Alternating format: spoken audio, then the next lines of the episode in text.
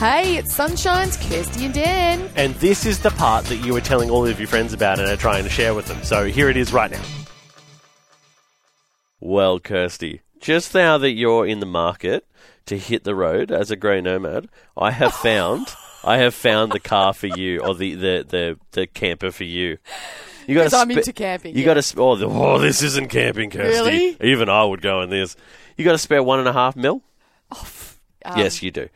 Okay, this is called the. It, it boasts spaceship interiors. It's thirty nine point four feet long. Uh, so that's about what's that? It's like. 15 meters long, I think. I don't know. I'm really bad with the interpretation of that. Um, but it has a garage.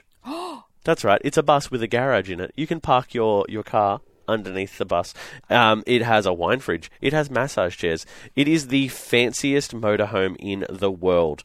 It is Wow. unbelievable. It looks like you're in a very, very. Look at these photos, Kirsty.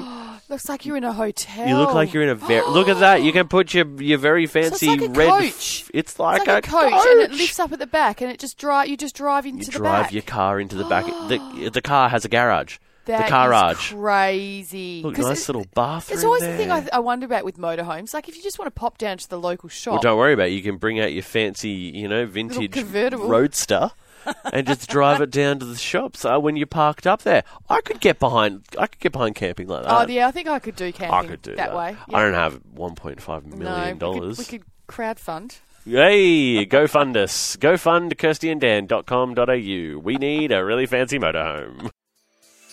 Hey, how good was that, family? Wasn't it awesome? If you want any more of that, You can just listen in to the show live. 6 till 9 a.m. er day.